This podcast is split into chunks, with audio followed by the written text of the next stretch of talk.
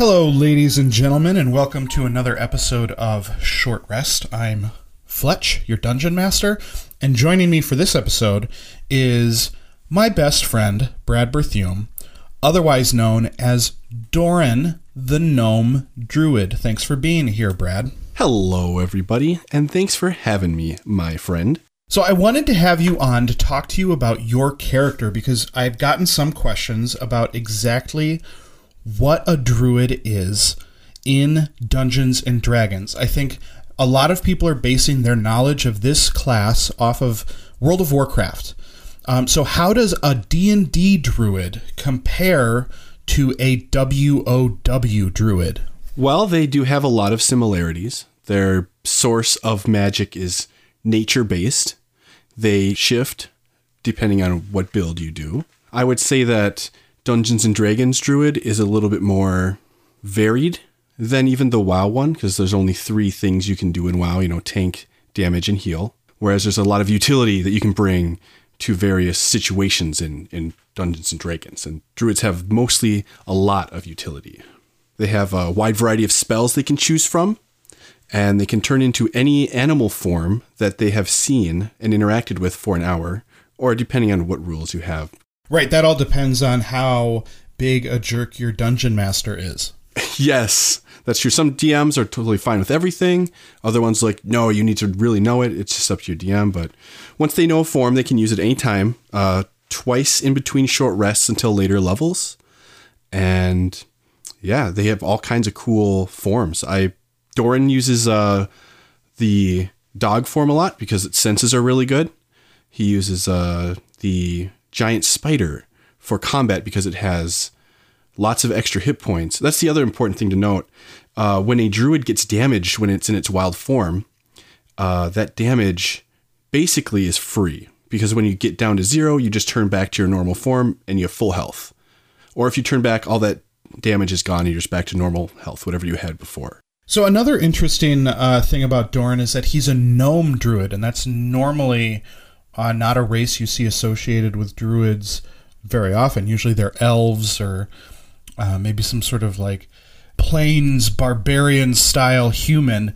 Uh, what made you decide to make Doran a gnome? I wanted to be a forest gnome. So, out of the gnomes that are druids, they're probably mostly forest gnomes. And it just had a kind of a natural, fun flavor to it that you got this kind of trickstery race, the gnome, the forest gnome. They can actually cast minor illusion at will, which I don't really do as Doran since he's a little bit. He's not really a trickster kind of guy. He's more straight laced. Yeah, he's more sincere. Yeah, he's he's. Well, I originally was just going to have him be like the cop almost, the noir cop. But everyone else has seemed a little bit darker sided, so I decided to play him straight laced, the Boy Scout character. Yeah, absolutely. Um, why don't you tell me and also our listeners uh, what actually brought Doran to Waterdeep? Because he's not a Waterdeep native or a Waterdhavian, as they're called. Uh, he came to the city uh, somewhat recently. What brought him there? Uh, yeah, he was investigating some corruption in his local forest, which he governed, because druids have like a natural, well, at least I decided this druid would have a natural area that he kind of took care of. It was like his grove, you could say. And he detected like necrotic, evil corruption among the trees and among the wildlife. And when he learned to be a druid, he learned through a cabal of druids that teach each other the skills needed to wild shape and cast your spells. Uh, his investigations led him to the fact that that cabal of druids had become corrupted themselves and were now reverse druids spreading evil corruption through forests and nature rather than helping nature. His investigations led him to Waterdeep, where he figured his best chance of tracking them down was to join a team of people who are good at investigating things.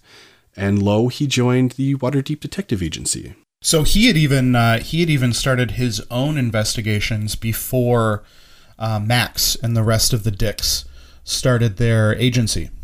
Yes, if I recall, he was in Waterdeep for well, maybe not because he was only in Waterdeep for a couple weeks, scrounging around, trying to learn the way that Waterdeep worked and how, you know, as much as he could. He wasn't very good at it to begin with, and um, Max, I don't know exactly when Max started up his agency, but Doran found him shortly afterwards.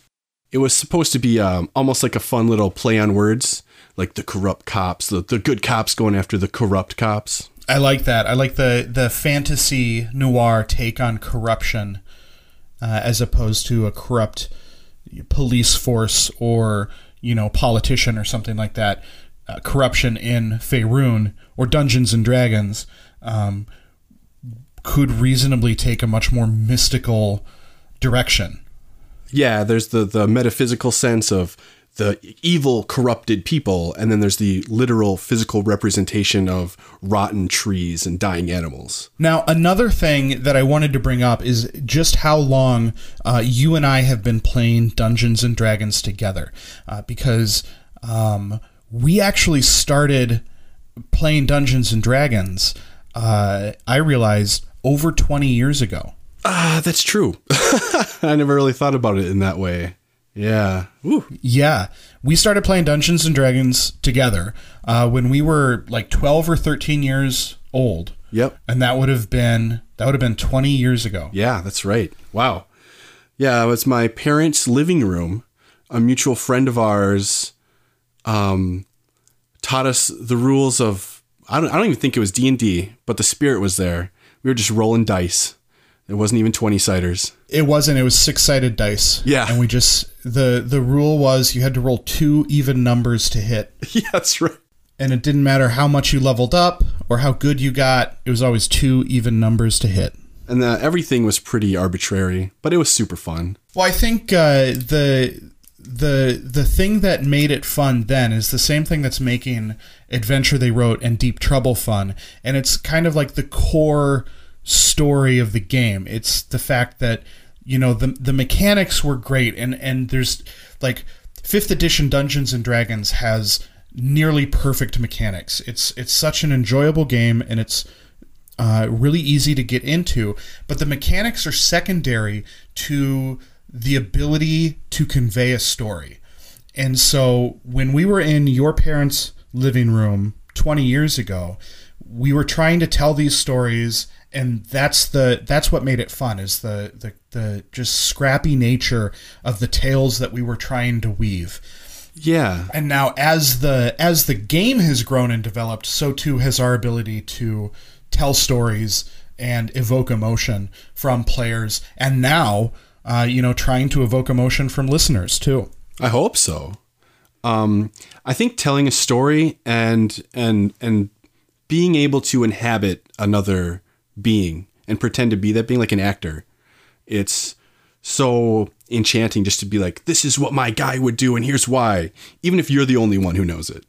Yeah, I agree 100%. So, in 20 years of playing Dungeons and Dragons together, off and on, not consistently for that entire time, what is your favorite Dungeons and Dragons memory? Hmm. I might need a timeout while I think about that one.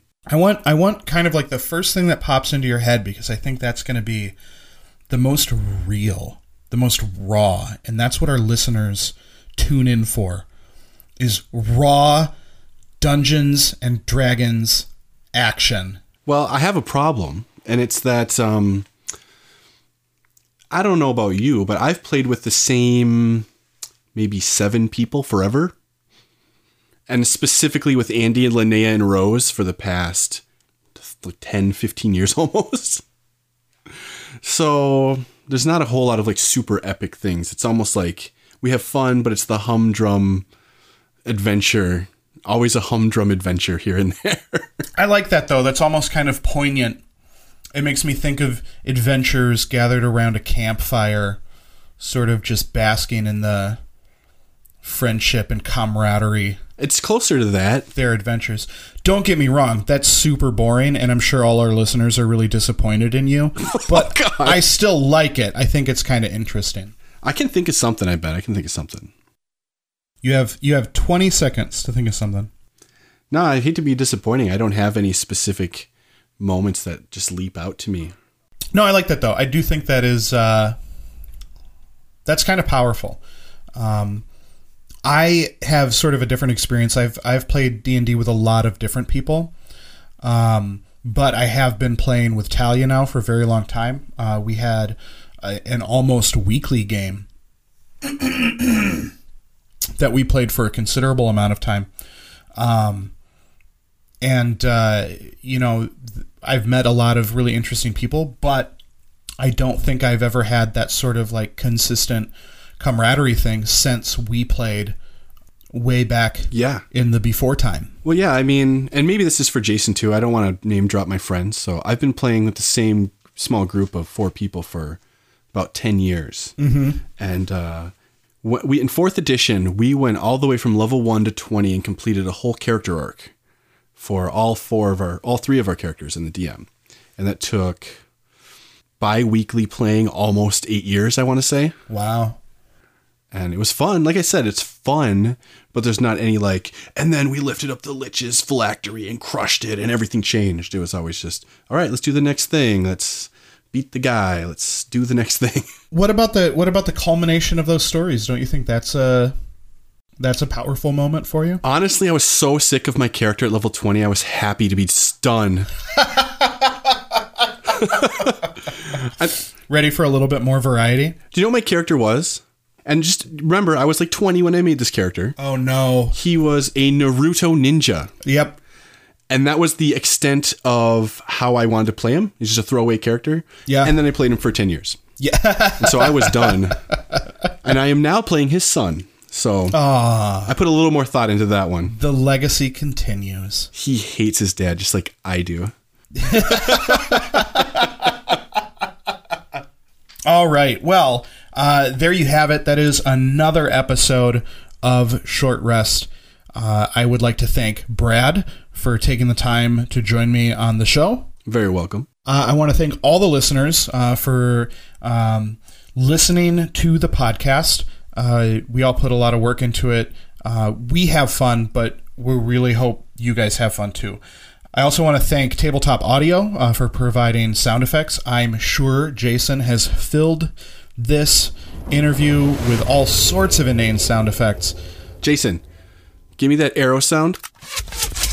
Oh, And then lastly, uh, I want to invite you guys to join us uh, for Extra Life. It is a charity that benefits um, the Children's Hospital. Uh, we will be playing live on the Dungeons and Dragons Twitch stream November 5th at 2 p.m. Pacific Standard Time.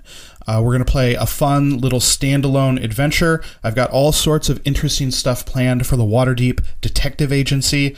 Um, and if you guys would like to contribute, you can uh, contribute live during the game, or you can find our page on Extra Life uh, and contribute to one of the players. You can buy them like fun little bonuses that make my job more difficult, or you can buy fun little challenges that make my job much more amusing.